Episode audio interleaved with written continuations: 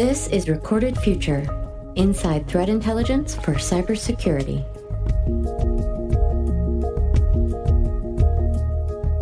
Hello, everyone, and thanks for joining us for episode 76 of the Recorded Future podcast. I'm Dave Bittner from the Cyberwire. Our guest today is Tod Beardsley. He's Director of Research at Rapid7, a cybersecurity company providing technology, services, and research to organizations around the world. Tod manages software vulnerability research efforts at Rapid7. He handles vulnerability disclosures, contributes to Rapid7's data science driven research projects, and serves as primary spokesperson for Rapid7 on security and research topics in the media, which includes podcasts like this one. Tod shares his professional journey, his views on the challenges facing the cybersecurity industry, his take on threat intelligence, and his belief that as professionals, we share a responsibility for instilling our sense of passion for security in our friends and families. Stay with us.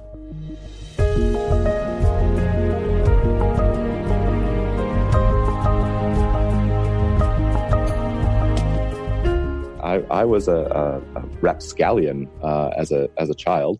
Um, I was I ran a, a, hacker BBS in the San Francisco Bay Area in the late '80s, and uh, kind of went from there. And I was more into phones than computers, which was ended up being a poor career choice later because phones all changed. mm-hmm. um, so like all my Signal Seven stuff was useless, uh, but now it's not anymore. I guess um, people are using that uh, now today for for cell cell tracking and junk like that. But I guess my I had a bunch of jobs in between. Um, but I guess my first like real IT security job was at Dell in about 2000 2001 or so. Hmm. Uh, where uh, we sold a bunch of computers on the web, and uh, my my job was to secure that.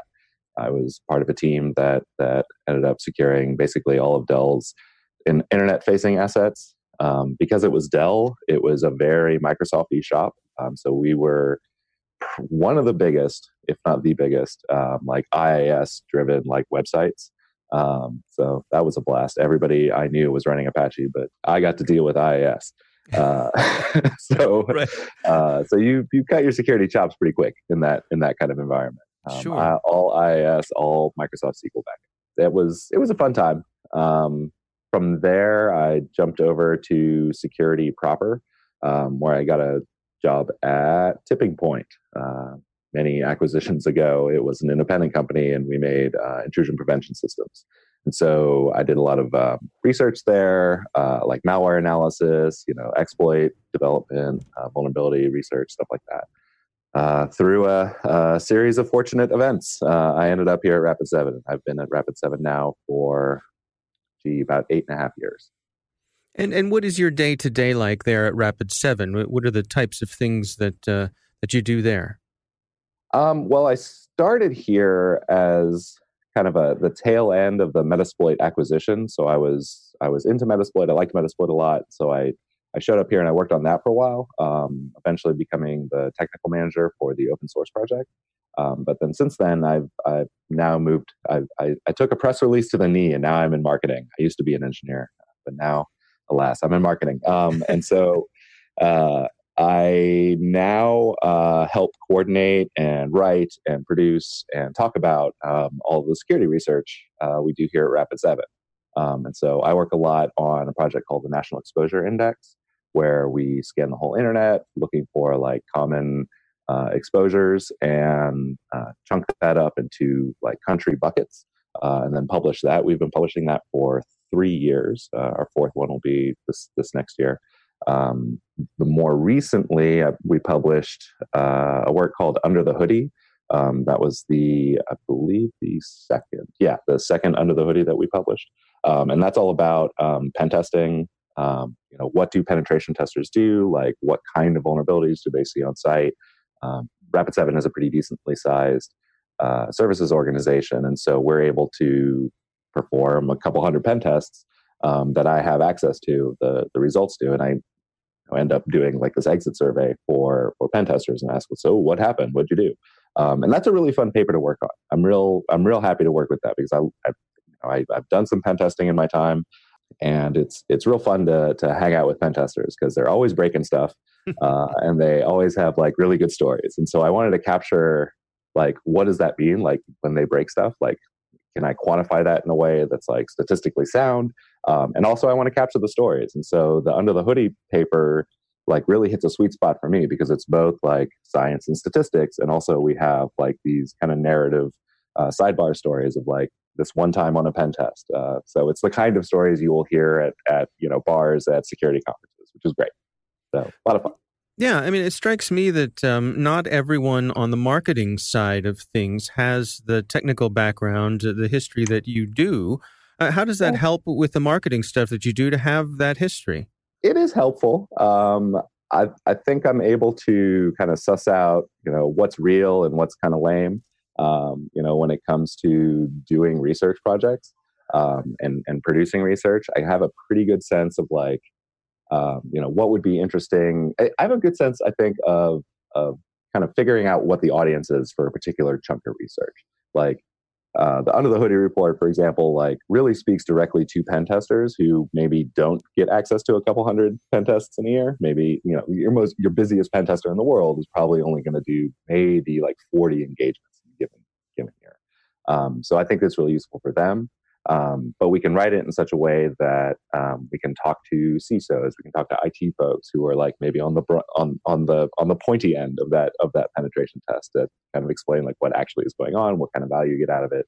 Um, when it comes to like vulnerabilities and exploits, um, you know, I have this Metasploit background, which is kind of nice, um, and so I'm able to kind of pretty quickly, I think, distill out like what does this mean for end users? What does it mean for IT people? What does it mean for um, you know vendors of this kind of stuff? Um, and so yeah, I mean the, the, the technical background is is certainly helpful and and not you know we have we have some technical people for sure uh, in our marketing part department. And they you know they know what they're talking about, um, but it's real helpful to have that like very quick kind of BS detector slash like hype detector. Like, oh, this is a big deal, and no one's talking about it. We need to make this a bigger deal. Yeah, yeah. I mean, it's interesting. I, you you add that level of, I suppose, authenticity uh, to make sure that the uh, you know the marketing message doesn't spin off in the wrong direction or or uh, amplify something that doesn't deserve it.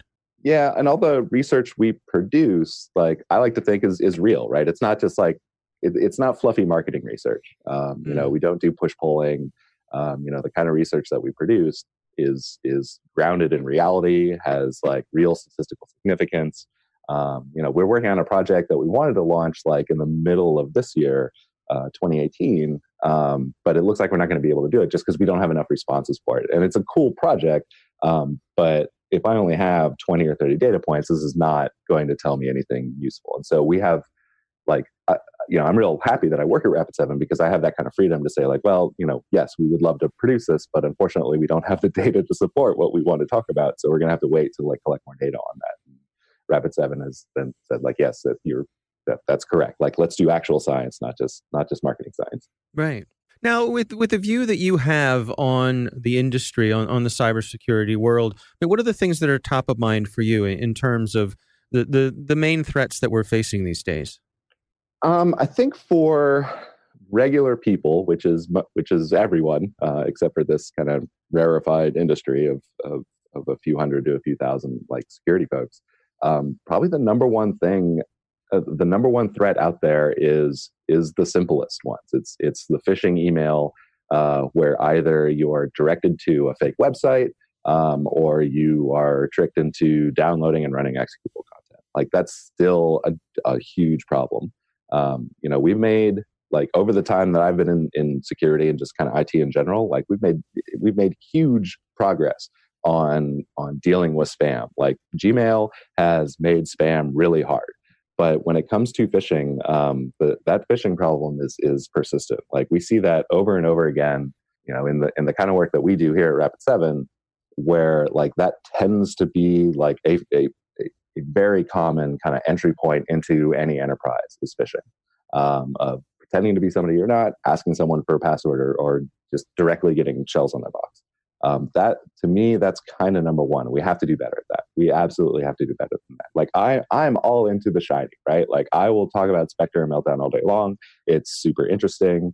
um, you know, all the speculative, um, all, the all the speculative stuff uh, in in in those Intel bugs and other processors um, are are super fascinating. But that's not the problem that most people have to deal with. You know, most people have to deal with with with with phishing. Where do you sit on the spectrum of, of the solution to that being a technical solution versus a a training solution? Um, I think you need both. Obviously, um, I do think that over the last probably two years, ever since the uh, ever ever since the Democratic National Committee chairman's mail got phished in in a very splashy, obvious mm-hmm. sort of way, um, people got real aware of it. Um, I think I think people are at I think we're at a good good place uh, on awareness that we haven't really been at before. Um, and so I think now we could use some technical solutions. And one of those is, is getting rid of like these human memorable passwords. Um, mm. If if someone is phishing you and directing you to like a fake login site and you don't know your password, like it's impossible for you to accidentally give it up. Um, if you have some kind of password manager that is you know watching and validating the URLs, um, you know it won't automatically sign in to the fake one. Um, you know that's that's just not how they work. And so you'll have to go like if if you do fall for the for the scam and you click on the link and you go to like the fake Google sign in page, um, you will have to take a lot of extra effort to enter it, like re authenticate, you know, fake re authenticate and log in. Um, I think that would go a, a, a, super long way. I'm very interested in getting people out of the habit of having human memorable passwords because that's you know we see that come up in pen test reports all the times where like password spraying still works. Like if i guess a, a common password that i've seen on many other sites i have a good shot at at guessing correctly on this site for at least one or two users. Hmm. um, and so like that will help against phishing. It'll help against just kind of like general security problems. Um, you know so like getting out of this getting getting these human squishy human brains out of out of the password generation pipeline is is i think super important but also, I mean, I think there's this notion in a lot of organizations to kind of shame the users when they when they make mistakes. You know, you'll hear people, mm-hmm. you know, say this this job would be great if it weren't for all those darn users. right. Um, and I, I I don't find that to be helpful. What, what yeah. is your take on that? Right. And I want to get I, I want to get people out of the business of of dreaming up their own passwords, right? So I don't have to shame them anymore. If you're mm. picking dumb passwords, like I can't blame you for that you know people don't generally talk about how they come up with passwords just like in conversation because it's secret and so everyone comes across like a a, a scheme or a, a system for generating passwords where, wherever they go um, and they you know they tend to think they're very clever um, but they don't understand that they they have rediscovered the same uh, you know generation patterns and the password generation systems that everyone else is using hmm. and so you end up with people thinking they're very clever by using the password autumn 2018 exclamation point because they can change it every 90 days. It has letters and numbers, it has uh, special characters. Um, and if that's your password and you're listening right now, please change it because you are not the first one to come up with this pattern. Um, Hold on a second, Tod. I got to go change my password. yep, um, it's a great password and it's a very clever scheme that that rarely is talked about. Um, and so, like, I, I a- anytime I have a microphone, I will talk about autumn 2018 exclamation point. Um, it's my favorite password. Uh, yeah. um, and so I, I, think that if we get so I, so it's not really a shame. I, I'm trying to get the user like out of the path of like the shame hose, right? Like I want to make that someone else's problem. I want to make that security engineering's problem. You're not responsible for the your own passwords. Like everyone should be using password managers. Um, you know, I'm a little sketchy on like the browser-based password management, um, but like a standalone password uh, management system, I use KeePass, um, and I've been using it for years and years. I know it's not for everybody, um, but there are bunches out there. There's LastPass, there's Password One, there, you know, there's a, there's loads, um, and really all of them are better than your brain. I want to talk about uh, threat intelligence, which is uh, uh-huh. the common thread in, in, our show here, and I want to get your take on it. Uh, I mean, where do you think threat intelligence fits in in an, in an organization's uh, efforts to defend themselves?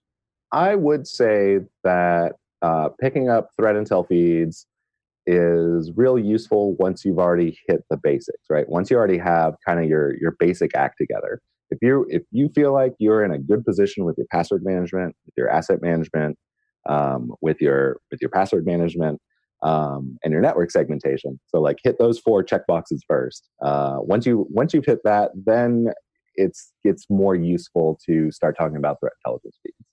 Um, you know, obviously, if you if you're using these feeds, like you have to have someone like look at them, um, and so it's going to be there. There is some there's some cost. There's some like upfront costs if you've never done it before. Um, but once you get in, once you like kind of go down that path and get a SIEM or get like user behavior analytics or something along those lines, um, then for sure, like it's it's super duper useful because now you're able to see like what other security organizations are seeing, and then we have this like whole sharing backend um, where we can kind of trade around our in- indicators of compromise and we can see like what are the patterns that are emerging like out in the real world.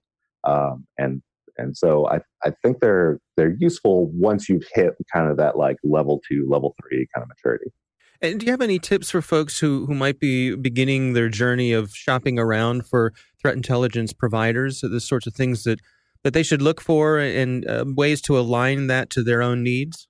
Uh, I don't know, buy Rapid Sevens. um, you know, I mean, we have pretty good ones. Uh, but like, I think that it, I, I don't know. Like, I, yeah, I'm terrible at marketing, by the way. I don't know yeah. why. um, I won't um, tell your boss. oh, she knows. Uh, um, I, I think that like once you start going down that path, like tried and true solution, you know, best of breed kind of stuff, like won't steer you wrong. You know it's real easy to kind of overbuy on this stuff and then you end up after a month of just like a machine that goes paying all the time like it's it's real easy to get alert fatigue on a lot of these things. Hmm. um, if you're dealing with a vendor who doesn't have like a good sense of like your capability to tune this kind of stuff like that can be a problem um, you know you want to you want to be able to kind of come in uh, to your to your enterprise with a threat you know with some kind of threat intelligence solution that like actually fits with like your workflow your skill set like how many people you have to and how many hours you can actually devote to it like being realistic about that. I mean i kind of say the same thing about penetration testing. Like penetration testing is great and actually you must do it um, depending on your industry um, but you have a lot of you have a lot of flexibility in guessing and in kind of figuring out like what do you want out of your pen test like beyond the checkbox like do you want to what what do you want to prove to your like CFO so you can shake free new, more budget, right? As a as a security folks, um, and I think you can do the same thing with with uh, a threat intelligence. Like if you keep seeing the same kind of indicators of compromise, where it tends to be like people opening email and like running things with word macros, like you know, don't just like sit there and admire that problem like actually try to you know go down that training but like turn that into something actionable you can do in training off, off the top of my head, best advice you can do for, uh, yeah. uh, for shopping for this kind of stuff. Now, I mean, switching gears and getting back to, to some more broad topics, um, is there anything in cybersecurity that you feel isn't getting the attention it deserves? Is there anything that you feel uh, people aren't uh, focusing on when they should be? I think security folks in particular are very guilty of it, of, of kind of moving from shiny to shiny. Um, you know, going from ODay to ODay uh, tends to be you know it's just so entertaining to, to do that and it right. makes you feel super smart when you you know understand something new um, you know kind of addressing these fundamentals of of you know real basic things like is your you know do you have like a reasonable level of like cryptography throughout your organization um, i think the internal like the inter the encrypted internal network is something that you know kind of gets some hand wavy uh, it, it gets hand waved at, right? Um, you know, I really like the the zero trust networking model. Um, where you just assume that you know there are bad actors inside your network. So why not crypto all the things? Like we're living a different time than we did 20 years ago, hmm. uh, where like your bandwidth constraints are are much looser your drive constraints are much looser you know everyone's moved to the cloud already so like you kind of have to crypt, encrypt all of that stuff anyway um, and so why not just like extend that, you know, you know, backwards back into your own network? You know, like when we see things like, uh, you know, like a lack of SMB signing in a Windows network, which by the way is every network, when we see that come up over and over and over again on on, on engagements, on assessments, like even when we like come in as like with like with products, right? Like if we have a product that talks SMB and you don't do SMB signing, then we have to like kind of go out of our way to avoid that. You know, that's the kind of thing where it tells me like we still have this notion we still have this kind of outdated notion of like there is an inside and an outside and that's just like that's evaporating, right? I mean, we have mobile devices that move from you know network to network. Uh, we have farmed out a lot of what used to be internal to some cloud provider, um, and so why not just go you know take that next step and just encrypt encrypt all the things, right? Mm-hmm. Uh, dot dot JPEG. and um, uh, you know, I think I think you go a, you go a long way, and I want to normalize that too, right? Like I do, I think it's I think it's um, uh, a little naive to think that you know if you have something that is that has a TCP/IP stack, like it won't eventually end up on the internet, even you know, by accident, um, because the I stands for internet in TCP/IP. Um, and so if you're already encrypting by default, you've you've made that kind of like just passive monitoring threat, man in the middle stuff, like you made that so much harder. Do you feel as though, as an industry, we're we're gaining ground on the problem, or, or are we are we treading water? Where do you think we stand? Things are so much more secure today than they used to be. Like, yeah. I, I am I'm now I'm I'm rapidly entering into like old man territory uh, when it comes to this kind of stuff, and so um, you know I remember when you know we had like b- before the days of NAT, you know, like without network address translation, like you had one computer in your house um, that talked on the internet. It was straight shot, and people were doing SMP all the time mm-hmm. uh, over the internet. It was a it was it was a security disaster. Looking back at it, um, it's it's shocking that it all kept running. Um, but now we have NAT um, pretty much everywhere. Uh, it's like the best accidental security uh, solution that we've ever come up come across because you get like firewalling for free. You don't get to talk to clients uh, unless they talk to you first. Um, and so I do think that things are significantly more secure. Um, you know, iOS is is easily uh, the the most secure operating system that general like normal people interact with on a daily basis. Um, Android's getting better, uh, but iOS is number one. Um, and so I do think that we're in a we're in an we're in a good position compared to I don't know ten years ago for sure, easily five years ago. Yeah, if you're a security professional, um, I think it's incumbent upon you to help people, you know, do that one extra security thing. Um, you know, it's it, we're recording this here in the end of September, which means that it's almost holiday season. Uh, mm. uh, apparently, holiday season lasts, you know, five months in the U.S. But um, you're likely to run into family members and friends that you haven't seen in a while, and you know, maybe have that conversation about password management have that conversation about like, well, who do you share your accounts with? You know, even just basic stuff like that. Um, and try to like, you know, do, do your own kind of grassroots evangelizing uh, for you know security for security principles that that at least you care about. Um, because you know, almost everyone I meet in security is like super passionate about it. Um, and so rather than like you know just being glum and saying that the users are dumb and it's doing things like I just said, it's a miracle everything still runs.